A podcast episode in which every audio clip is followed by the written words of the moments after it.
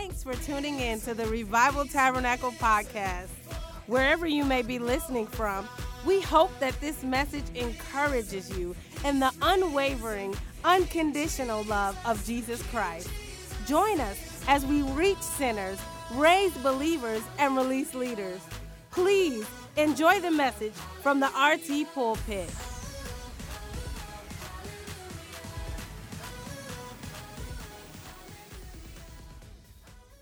We're going to jump right into the Word of God. Um, um, I promise I won't be long. I'll just be preaching three hours today, so I won't be too long. Won't be too long. uh, you know, I, I came across this, and I tell you, it it, it cracked me up. Top th- top ten things that you will never hear Dad say. Top ten things that you'll never hear Dad say. Number ten. Well, how about that? I'm lost. Looks like we have to stop and ask for directions. You'll never hear Dad say that. You know, Pumpkin, number nine, you know, Pumpkin, you're now that you're thirteen, you'll be ready for an unchaperoned car dates. That won't that be fun? You just won't hear Dad say that. You won't, you won't hear your dad say that. Number eight, I noticed that all your friends have a certain hostile attitude. I like that in a teen. You won't hear dads say that. Number seven, here's a credit card and the keys to my new car. Go crazy. Let me just tell you something. My daddy never said that, and I'm never saying that to my kids. Number six, what do you mean you want to play football? Figure skating, why, sounds good, doesn't it, son? Um, number five, your mother and I are going away for the weekend. You might want to consider throwing a party. You just won't hear Dad say this. Number four, well, I don't know what's wrong with your car. Probably one of those doohickey thingies, you know, that makes it run or something. Just have it towed to a mechanic and pay whatever he asks. You just won't hear Daddy say this. Number three, no son of mine is going to live under, under this roof without a tattoo. Now quit your belly aching and let's get that ink right going on right now. Number two, why do you want to go and get a job? I make plenty of money for you to spend. No father is ever going to say that. And number one, this is this is the very top thing that you won't hear Dad say. Uh, what do you, what do I want for my birthday? Ah, don't worry about that. It's not a big deal. You'll never hear dads say that. Today, um, there is this um, this urge to become what is known as a social influencer. And one of the top ways to become a social influencer, they say, is you have to um, do what they call go viral. Anybody ever heard of something going viral? If you heard of something going viral, well, it's it's a fast way to get popular. In other words, technology has made the world, the entire world, our own little community, our own little neighborhood. A million views used to be a big deal, but now videos are getting hundreds of millions of views from, I mean, silly things like a dog that wants bacon. A dog that wants bacon. Hundreds of millions of views. A sneezing panda. Now, actually, that's kind of funny. Um, uh, Susan Boyle singing on Americans Got Talent, the evolution of dance. And then, if anybody has ever seen this video on the internet, it's it's it's Charlie Bit Me. Anybody ever seen that, that video of Charlie Bit Me? I mean, bi- almost one billion views about these two little kids and the older boy saying, Charlie bit me. I mean, it's just crazy. In Tim Elmore's book, The iY Generation, he says this, one of the most amazing characteristics of this generation of young people today is that they don't need parents to get information any longer. Now, they may not need parents to get information any longer, but I will tell you this, they do need parents to get interpretation continued right. Anybody know what I'm talking about? Alarming statistic, listen to this. fifty percent of the planet is under the age of twenty-five. fifty percent of the planet, of planet Earth is under the age of twenty-five right now. Remember, we used to have, I, I, I remember when my dad and mom bought our first set. It was Encyclopedia, no, no, no, it wasn't Encyclopedia Britannica. It was Funk and Wagnalls. It was like the whole the whole series of, of, of Funk and Wagnalls. It was the dictionary and the encyclopedia set. There's no more need for those books anymore because everything is accessible on what we call the World Wide. Would y'all help me preach this thing today? Cell phones were non-existent. You know what a cell phone was? It was go up to the gas station and get and put twenty-five cents in, a, in what was called a pay phone, and that's how you use the phone. That's how you communicated back in the day. It's interesting to me because going viral, listen to me good, viral is not reality. Viral is not reality. They call it, or they used to call it, your fifteen minutes of fame. Interesting. I like what Francis Schaeffer says. He's a, a nineteen sixties apologist, and he said there are four levels of fame. Listen to me good. Four levels of fame. Let me tell you what it is. Let's just use the name Cardi B. All right? Level one, who is Cardi B? Level two, is that Cardi B? Level three, that's Cardi B. Level four, who is Cardi B? I mean, what once was relevant, when you give it time, it's no longer relevant. What once was a current, when you give it time, it's no longer current. Can I just tell you something today? It, it doesn't matter what happens in time. Fathers are still relevant today. Fathers are still current today. Parents are still needed today. And what I want to talk to you about from... I want to talk from a subject uh, that was inspired when I was having a conversation not too long ago with Pastor Tim when I was down in Louisiana, and and and, and this kind of came up, and I want to deal with this today on this Father's Day twenty nineteen, and that is when it's real, it lasts. When it's real, it lasts. Can I just tell you something? The authentic, the, the authentic has longevity. The authentic has longevity. With the cell phone, it means that you have a camera literally everywhere. Everywhere. And with social media, it means that you have an audience at all times.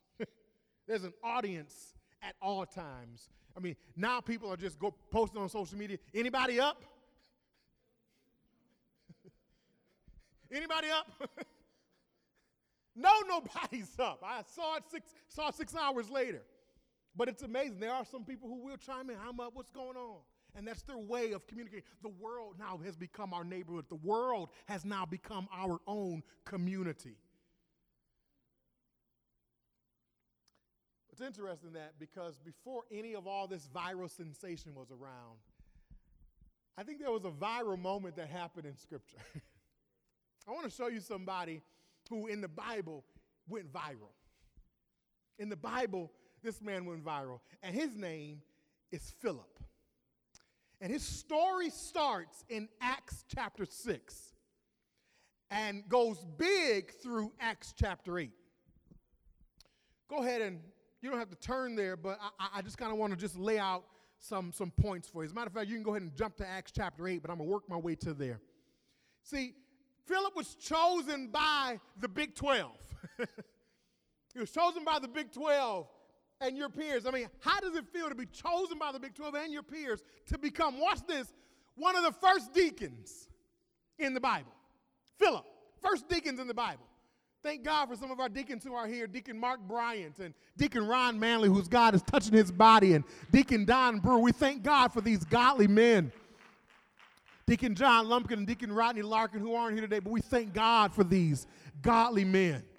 I mean, but Philip, I'm sorry, no, no offense, Deacon Ron, no offense, Deacon Mark, Philip was the first.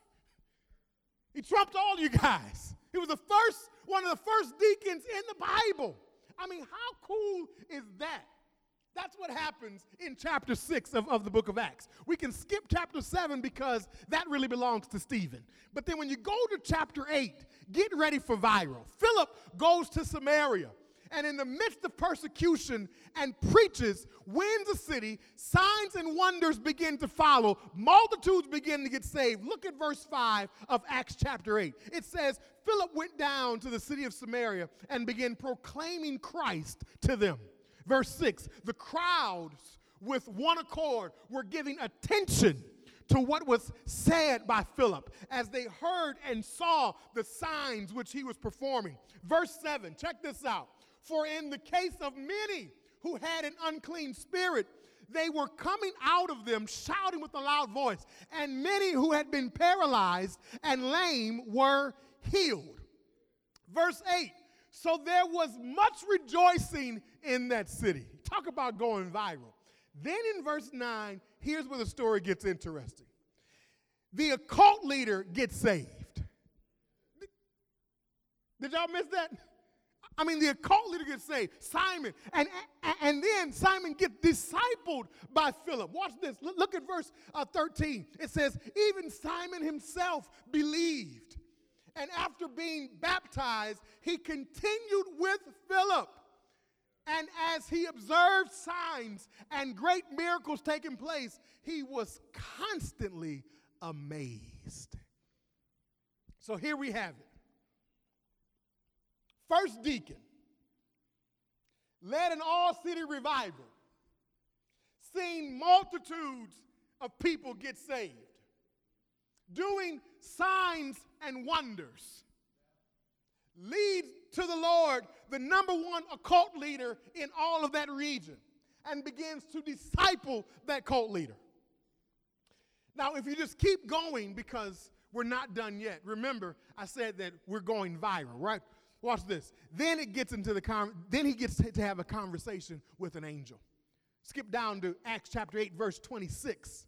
Acts chapter eight, verse twenty-six. But an angel of the Lord spoke to Philip, saying, "Get up and go south to the road that descends from Jerusalem to Gaza. That this is a desert road." So he leaves the revival and goes to a desert road, talks to an Ethiopian eunuch who gets saved and goes back, and historians believe that this was the entrance of the gospel in Africa. He has a conversation with an angel. Angel says, go down to this dirty road. He has this, he has an experience and talks to this Ethiopian eunuch who gets saved, goes back to Africa, and the gospel begins to spread there in Africa. He baptizes him, and for his grand finale, watch this, for his grand finale, Philip, I'm talking about Philip, my, my, my cousin, Philip Todd is in the room. I'm talking about your namesake. Listen to what he says. For, for his grand finale, th- this is really good, y'all. For his grand finale, it's almost a little like uh, David Copperfield-ish. This is, this is like futuristic stuff. Here is our last look at him. He is witnessing to an Ethiopian, Ethiopian eunuch that will forever change the spiritual tone of Africa. He baptizes him, and then watch this. Then he is translated out. He vanishes. He disappears. Two men go into the water, and only one, the baptizee, comes out. What in the world is happening here?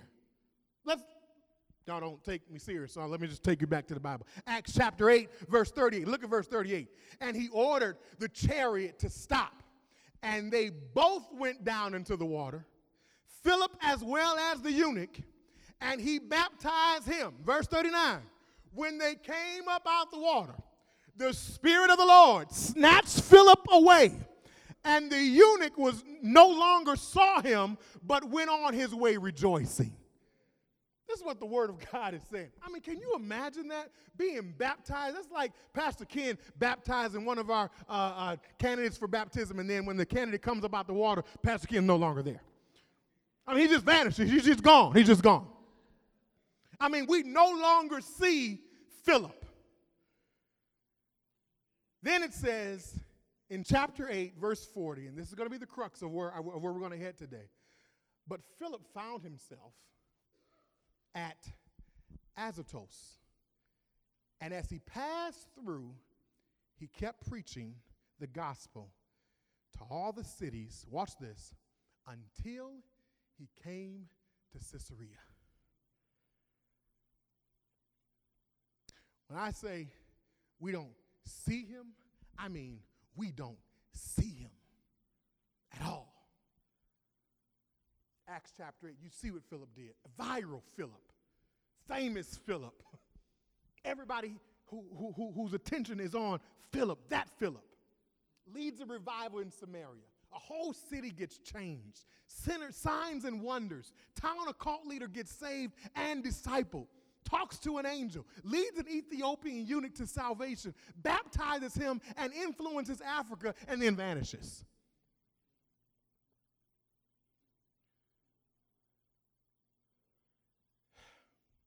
Do you know if that were to happen today, what type of marketing and publicity campaign would be going on around this man? I mean, they would have, they would be, they would be Facebook Live in every step that he took. They would have Instagram stories. Hashtag Philip the Great. Ha- hashtag Mama, there goes that man, Philip. I mean, crazy stuff. I mean, this is amazing. What, what we have to keep in context is this. The book of Acts, the entire book of Acts, listen to me good, is thirty-two years long. The whole book, thirty-two years long. It goes from thirty A D to sixty-two A D. fifteen minutes of fame, done. Then something happens. Something happens. Look at your neighbor and say, something happens. Acts chapter six, watch this. Acts chapter six, thirty-one A D. All right? Philip is a deacon. He gets consecrated as new member of the deacon board. First, inaugural member of the deacon board. In Acts chapter twenty-one, Philip shows up again. Acts chapter twenty-one, Philip shows up again. Philip vanishes for twenty-eight years. He's no longer on the conference circuit scene. You don't see him on the flyers when you scroll up through your Instagram or Facebook feed. He's not going to be at Pastor John Gray's church and then at Stephen Furtick's church the next week, and then he's going to the Potter's house to preach for T D Jakes. You, you, no more of that. You don't, you don't see him anywhere. He just, he, he almost vanishes, watch this, for twenty-eight years. Let's read that last verse of chapter eight. Because where was the last place we saw Philip? Huh? Come on, that, that's right. Yeah, it's not your question. Caesarea. That, that's the last place that was recorded back in chapter eight that we saw Philip. Said, he said he preached the gospel in all those cities until he got to Caesarea. And then we don't hear about him anymore. I think a lot of us, especially as men and women of God who, who, who are greatly used by God, can take some good cues from Philip. And we're going to show some of these cues.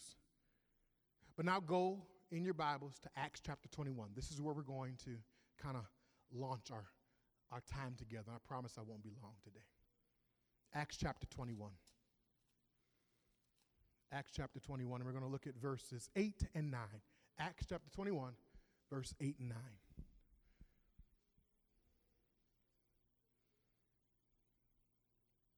twenty-eight years later. But remember, if it's real, it will last. Are y'all hearing me today? When it's real, it lasts. Can I tell you something? There is longevity in godliness.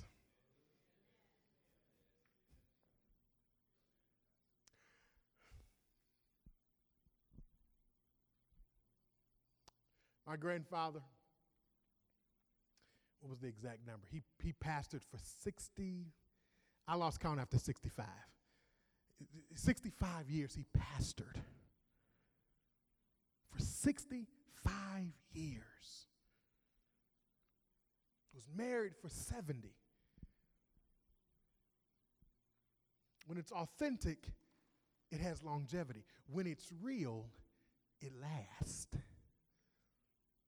Yesterday, Courtney and I had this theme honor. We celebrated her parents, my, my in-laws, at their fortieth wedding anniversary. And they renewed their vows. And I was privileged to stand there and officiate the renewal of the vows yesterday evening. When it's authentic, it has longevity. When it's real, it lasts.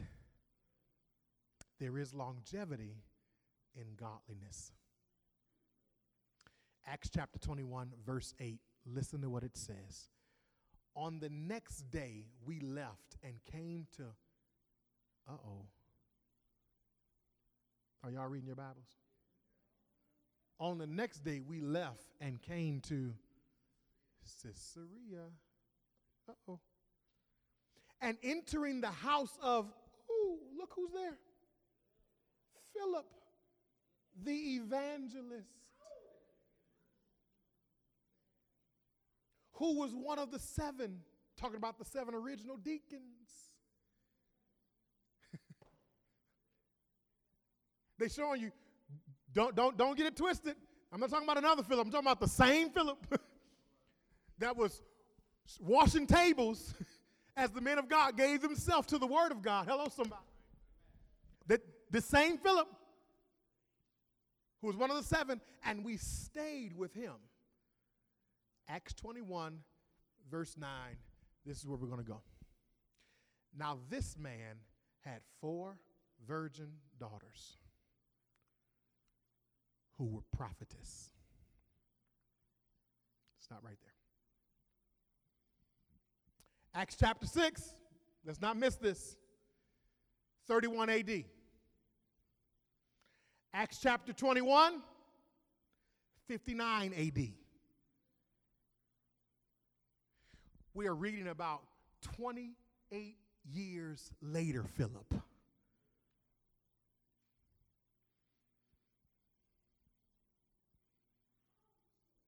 we have an amazing man still.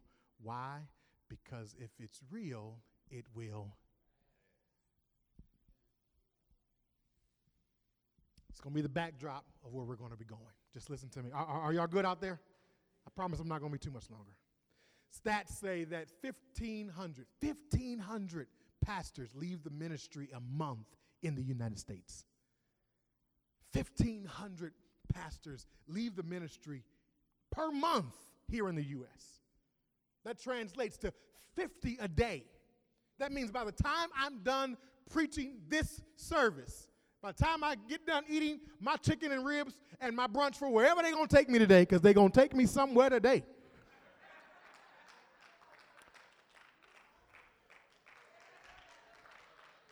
Let me just tell you something. The good thing about it, we ain't got to worry about no long lines like we did last month. We can walk right in, sit right down. Baby, let your hair hang down. Hello, somebody.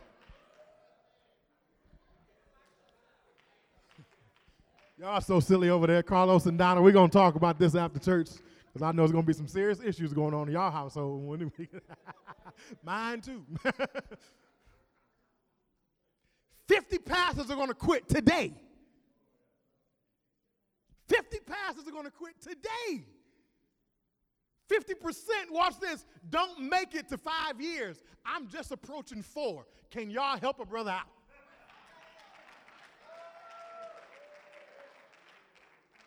I ain't trying to be in the statistics. ninety percent, watch this, ninety percent who start in the ministry never retire in the ministry. How did Philip do it? Because we saw when we get to chapter twenty-one, it says Philip the evangelist. twenty-eight years later,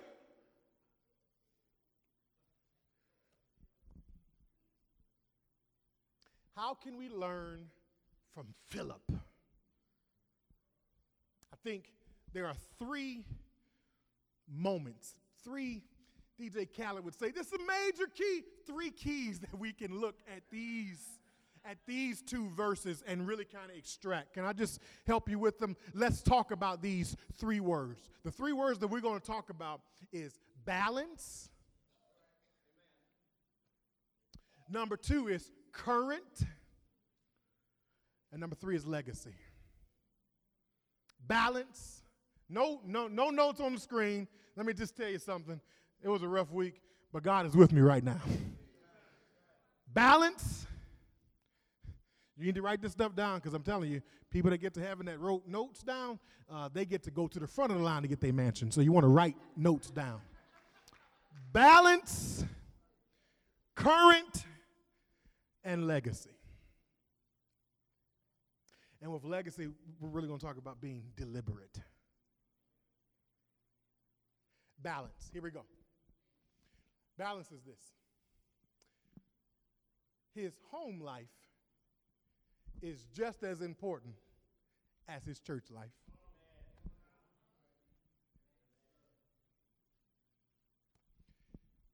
Scripture says, entering the house of Philip.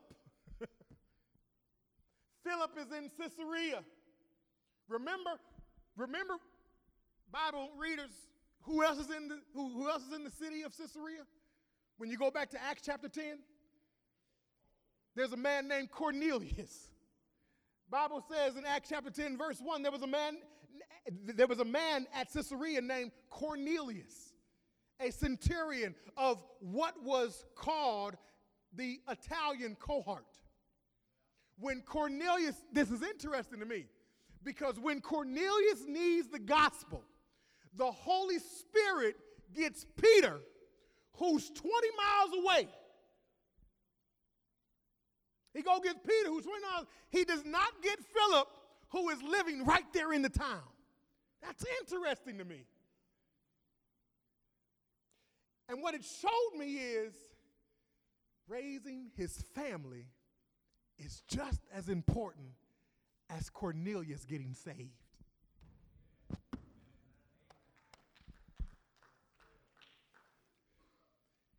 Raising his family was just as important as Gentiles getting baptized in the Holy Ghost.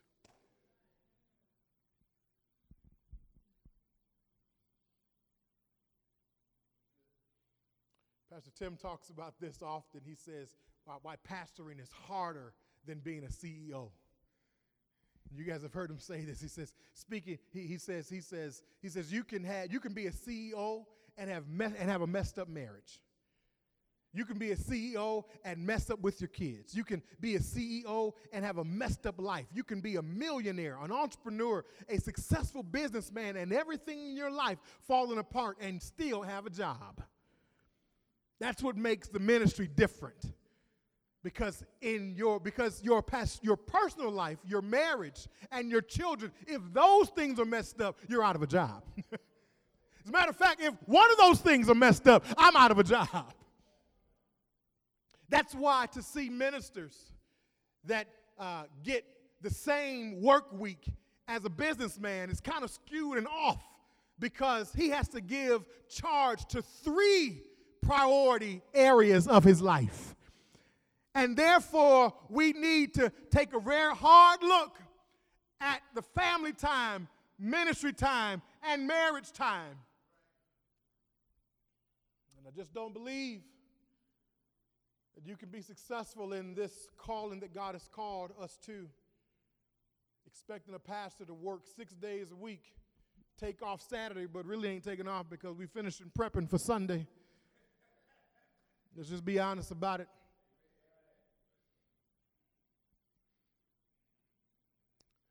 Thinking that schedules need to be flexible, and more grace given to men and women of God. I love it that when Paul needed a home to go into in Caesarea, he could go to Philip's. I love it that Philip wasn't some uh, uh, bitter, retired preacher, burned out from the ministry. I got a lot of P K kids over here laughing over here. I can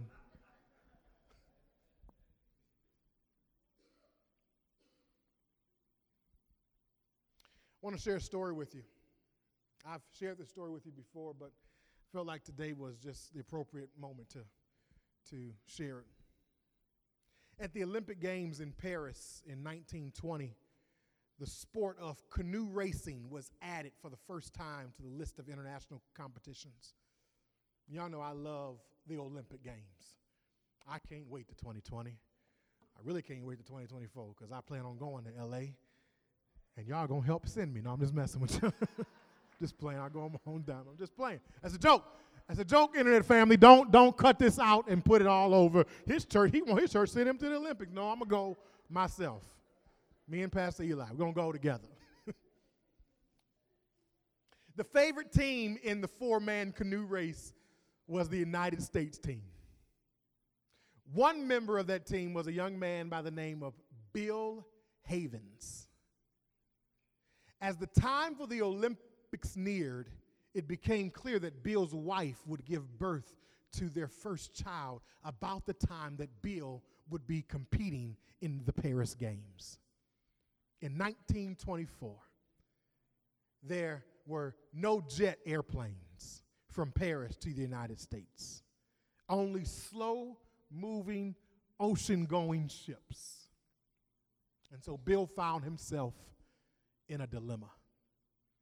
Should he go to Paris and risk not being at his wife's side when their first child was born, or should he withdraw from the team and remain behind? We're talking about the Olympic Games, y'all. Bill's wife insisted that he go to Paris. How many know that's a setup? I'm sorry, I, I didn't mean that. I but she insisted that he go. After all, he had been working toward this for many, many, many years. It was a culmination of a lifelong dream. Clearly, the decision was not easy for Bill to make.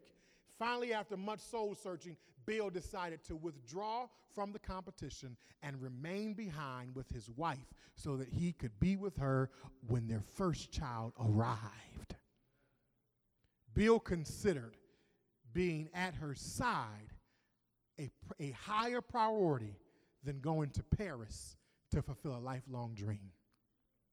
To make a long story short, the United States four-man canoe team won that gold medal at the Paris Olympics. And Bill's wife was late in giving birth to her first child. In fact, she was so late.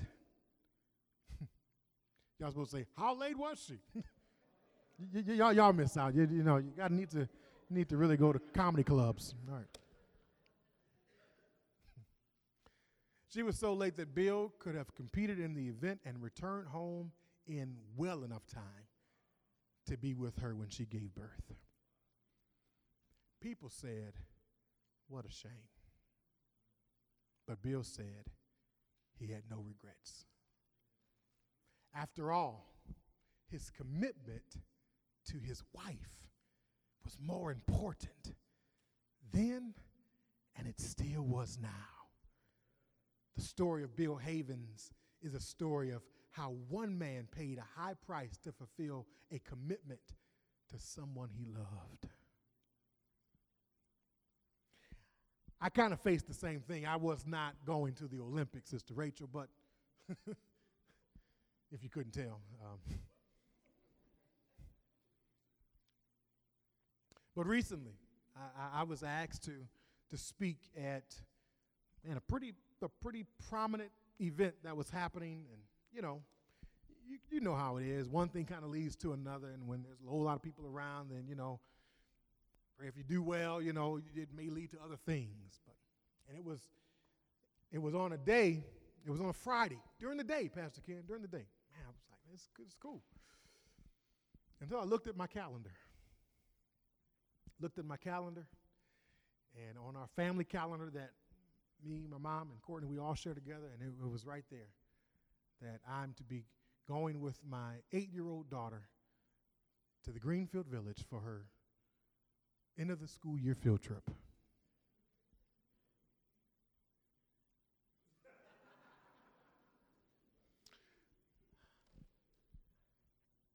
I was especially kind of irritated when I thought I read Henry Ford Museum. Indoors, air conditioned. When she told me, no, no, no, no, you're going to be outside and it's going to be hot. I was very irritated. But that quickly went, quickly went away because I remembered that my daughter was going to have her daddy there to be with her when a lot of the other kids would have, you know, and I thought I had a way out, because especially when Courtney came home, she's like, well, you know, Missus Martin said that they got way too many chaperones. I'm like, hey, cool. But way too many chaperones didn't mean a thing to Kaylin. She wanted her daddy there. And even though this would have been a big, big platform, big opportunity, I declined. Why? Because I needed to be with my little girl.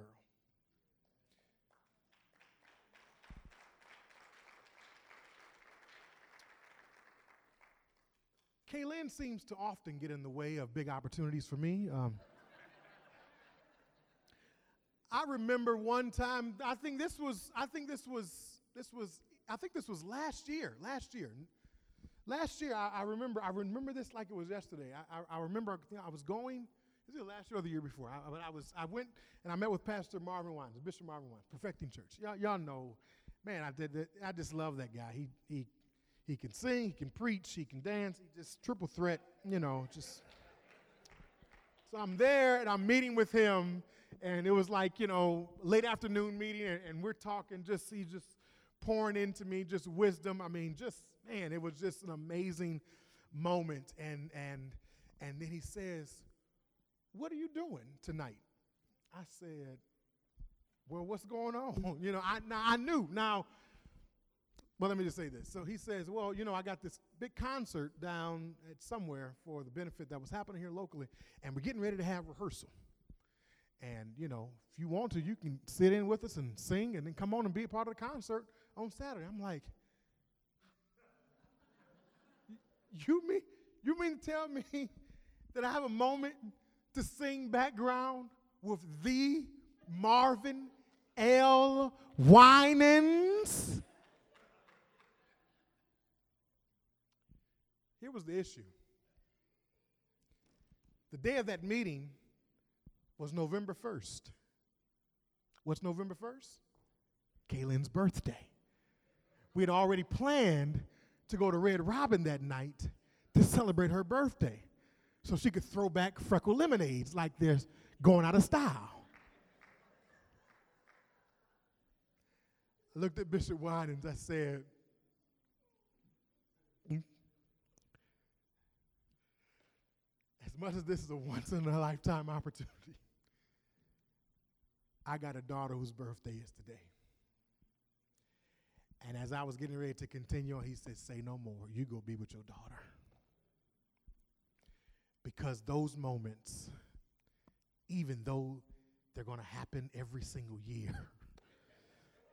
Let me just move on from that. I, I don't know. I don't know why. I don't know why. I, I don't know why. The point that I'm making is home is just as important as the church.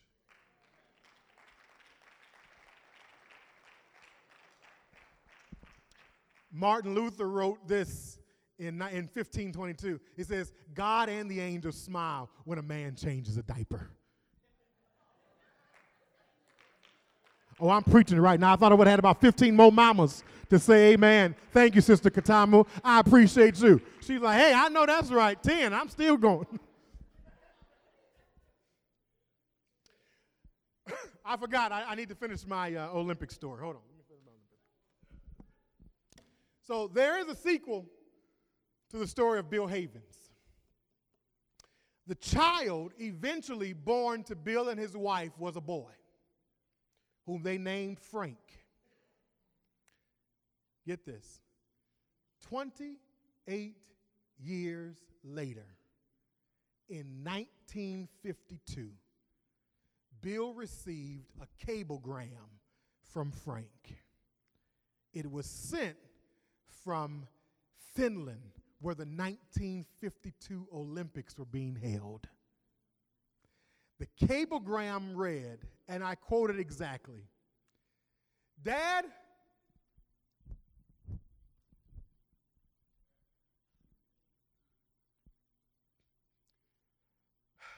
I won. I'm bringing home the gold medal.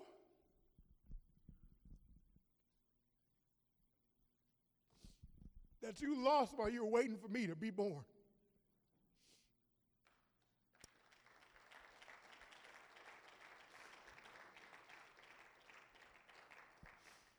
Frank Havens had just won the gold medal for the United States in the canoe racing event, a medal that his father had dreamed of winning, but never did. Can I tell you something? There are things that you're going to be able to do, be able to do that your daddy never could do. And it's for you to begin to walk in it and to be obedient to God so that you can then open doors that your son may not be able and your daughter may not be able to do unless you're doing the things that God wants you to do. That's what I'm talking about. That's what we're talking about in terms of balance. Somebody say balance.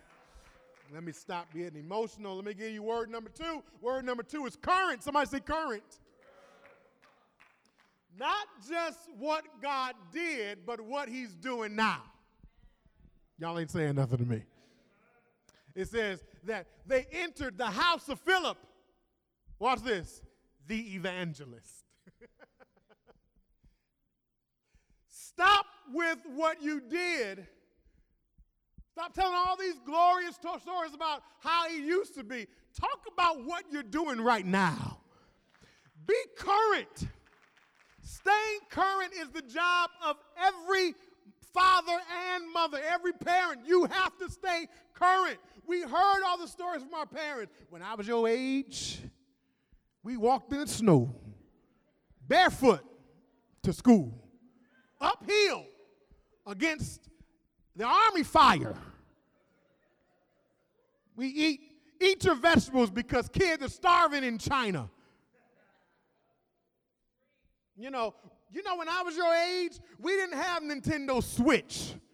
We had Game Boy. And I'm not talking about Nintendo's Game Boy. We had, my mama told us, boy, boy you better go out there and, and play some games. How many of y'all remember those stories? Yeah. There's a danger in talking in past tense to our children. If anyone would have stories, if anybody would have stories, it would certainly be Philip. I mean, yeah, I was the first deacon.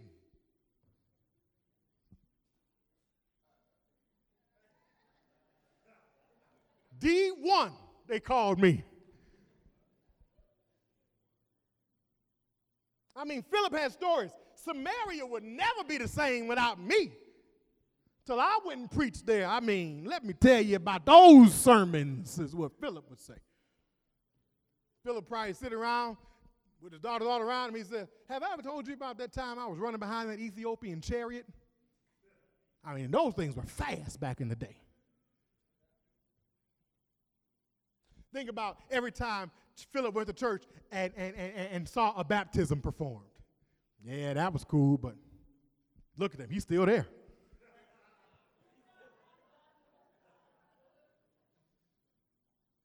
That was great and all, but let me tell you what happened to me. Yeah, we know, Dad. Two went down, one came up, yada, yada, yada. We know. We heard the story already. I love the phrase, Philip the evangelist. Not, not the deacon. Not Not the traveling Samaritan speaker on the speaking circuit hitting all the conference. Not the chariot runner. Now he's the evangelist. That means, listen to me good, he is still doing what he was always chosen to do.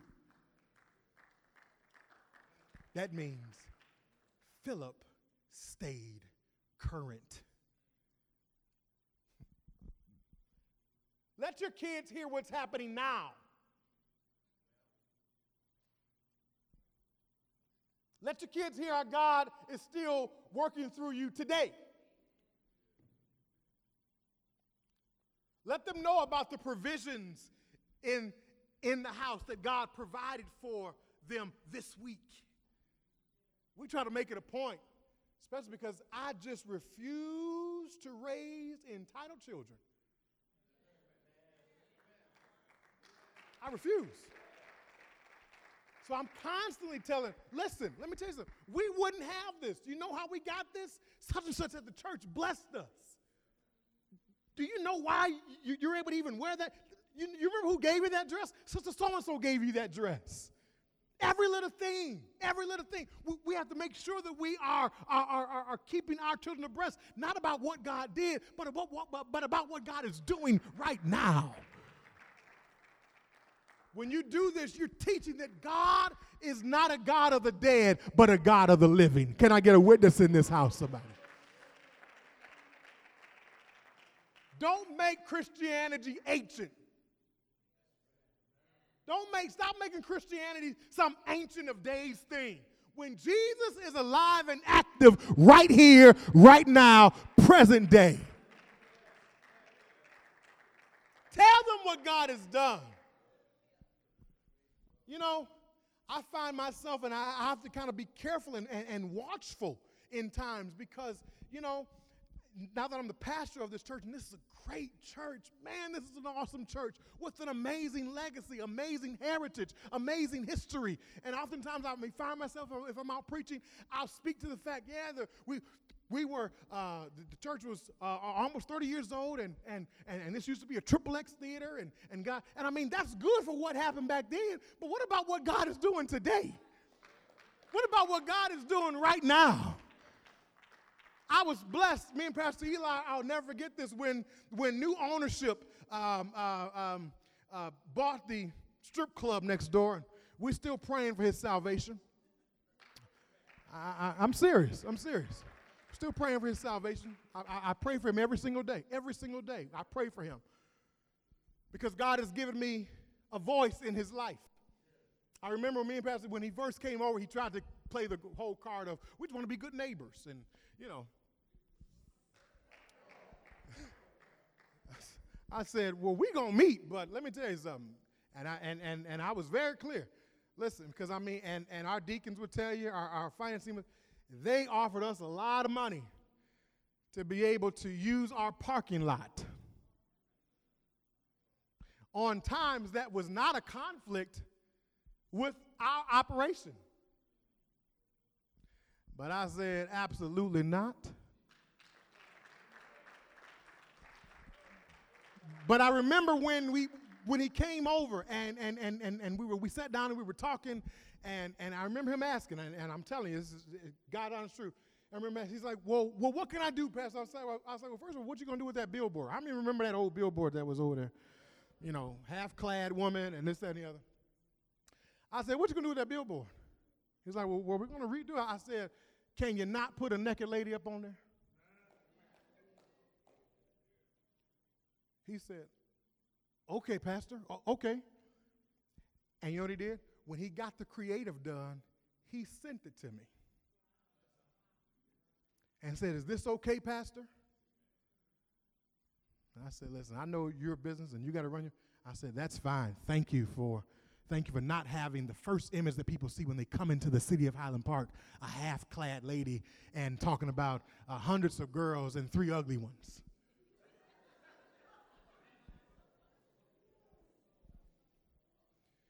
But let me just tell you something. That's what God is doing present day.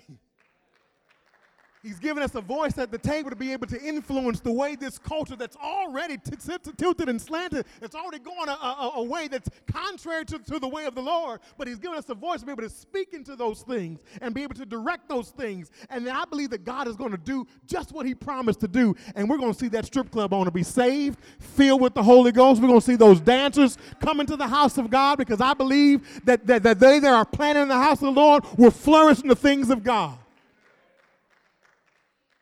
We have to begin talking about, yes, it's good to talk about what God did, but what is he doing today? Tell it to your family. Let your kids know that he is God for them now. This is what Philip was doing. Balance, home, just as important as church life. Current, not only what God did, but what God's doing now. And number three, last one, deliberate. Legacy, deliberate. Watch this. Good stuff does not come without work.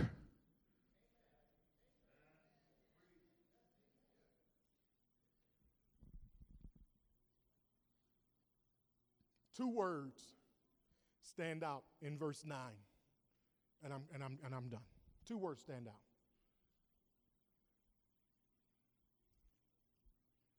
Philip's children, listen to what it says. Virgins and prophetess.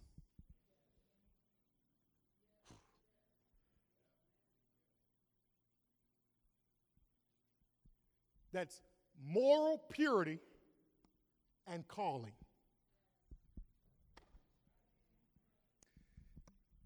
That type of stuff doesn't just happen by osmosis or by default. Requires work.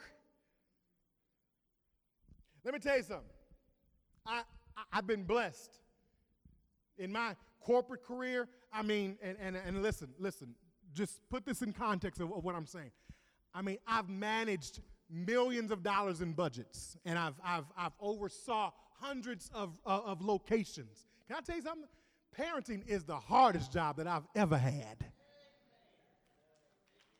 This this is tough because it requires work every single day. Every single day. I mean, you know, listen, remember, y'all y'all know how it is. In the gym, people hashtagging, no days off. Parenting, you don't even need a hashtag. You just know. You just always on.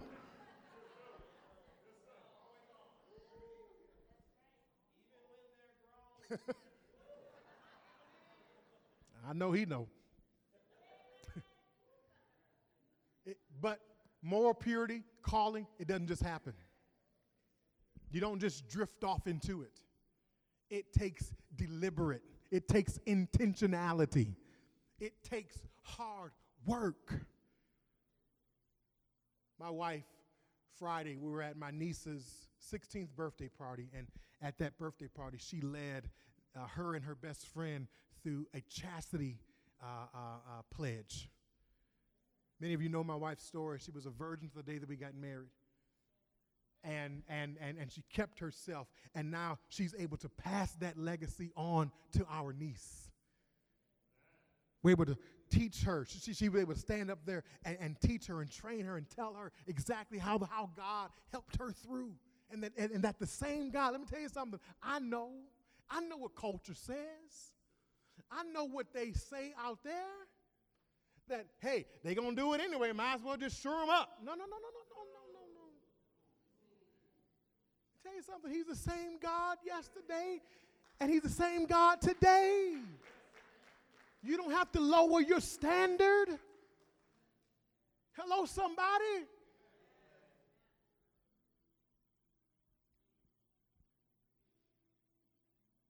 Philip wasn't just touching widows in Acts chapter six, baptizing Ethiopian eunuchs in Acts chapter eight. He was influencing his daughters in Acts chapter twenty-one. He was influencing his children. twenty-eight years off the preaching circuit scene, but guess what? He was still ministering right there in his home.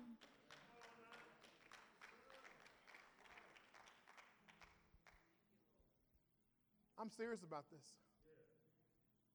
Because why in the world would I counsel everybody else and my own household go to hell in a handbasket?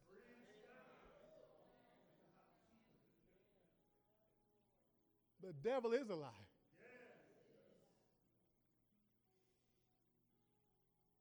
They talk about this, and I read this in, in, in, in Relevant magazine. They talk about this. They, they call it the Great Evangelical Recession. I don't know if you, you ever heard about this, Pastor Ken. The Great Evangelical Recession. Listen to this. Startling numbers and stats. eighteen to twenty-one, eighteen to twenty-nine-year-olds. This is the demo that they studied. From four different research groups. I mean, Barna, McDowell, Lifeway, and U C L A all did this research. And this was, and this was their conclusion. Between sixty-nine and eighty percent of our kids will leave church after they graduate high school. Talking about the millennial generation. And and and and the generation after that, Gen Zs. They're gonna leave church after high school. Four out of five will disengage from the church after high school. As high as eighty percent. That makes up about three point seven million people of the church. That means two point six of them will leave. And of that two point six, only nine hundred thousand will return as a prodigal son or daughter. That means one point seven leave and never come back. When you break that down to a daily statistic, that's seven hundred twelve people a day. seven hundred twelve young people a day are leaving the church after they leave high school and never returning. How does this happen? Because we're not being deliberate about the morality and the calling of our children. We have to be deliberate. We have to be intentional. It's not on accident. We must model it. We must pray for it. It's interesting, the book of Acts is not called the book of truths. Because knowledge of the Bible does not guarantee application or action of the Bible verses. To know does not necessarily mean that you will do. You don't like change, let me tell you something. Don't become a Christian.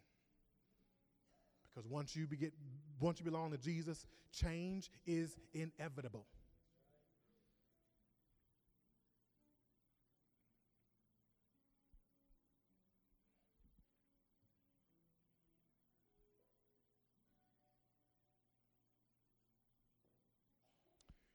Neither me, Pastor Ken, Pastor Eli, Pastor Lisa, any of the pastors that, that are on our staff, on, on our team, Pastor Kiwi, Shiana, any of them, Pastor Carlos, any of them, none of us can change anybody in one service. Our children are going to model what they see in the home on a consistent basis.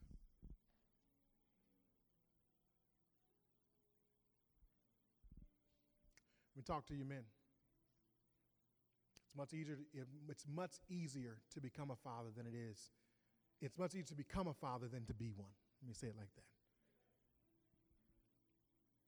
And here's my prayer, is that I remain intentional about influencing the life, the morality, and the calling of my children. We make sure that we pray that prayer. Pastor Tim taught, taught us this back when we first met them. We hadn't even had children yet. I remember sitting at Mongolian barbecue, sitting with him and Cindy, and, and we were talking, and he said, man, we pray the same prayer of our children every single day. We may miss sometimes, but let's try to be as consistent as possible. And our children try to hear, we try to make sure our children hear this every single night. God, keep them pure until they get married. Prepare the right one for them.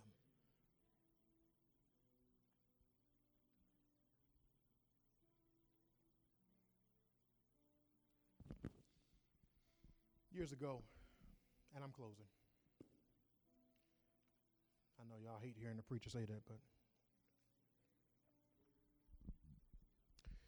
years ago, um, Arnold Palmer, he's a professional golfer. He played a series of, uh, you know, non-masters, I guess they call them exhibition mac- matches over in Saudi Arabia. When he was finished, the king was impressed with Palmer's expertise, that he desired to give Arnold Palmer a gift. Palmer, a multi-millionaire himself, in his own right, he kind of just deterred and says, you know what, it's not really necessary. I enjoyed meeting you and your people and playing in your country.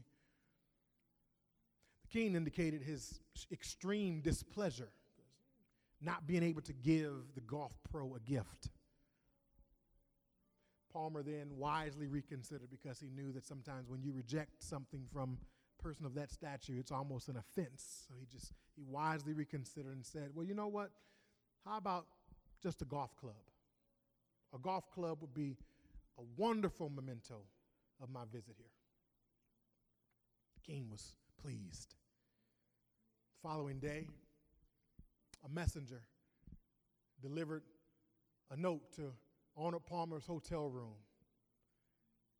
And what he delivered him was the title deed of a golf club.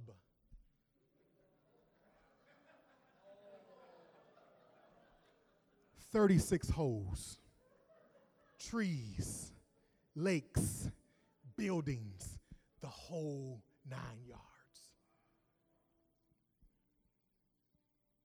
The moral of the story is this. In the presence of a king, don't ask for small gifts. Go big. Parents, in the presence of a king, don't think, man, I want my child to stay pure until they're married. Don't think that that's too big an ask. You're in the presence of a king. Go big.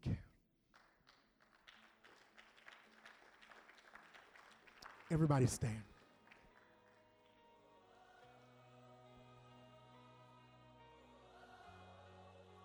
Thanks for tuning in to the Revival Tabernacle podcast. Wherever you may be listening from, we hope that this message encourages you in the unwavering, unconditional love of Jesus Christ. Join us as we reach sinners, raise believers, and release leaders. Please enjoy the message from the R T Pulpit.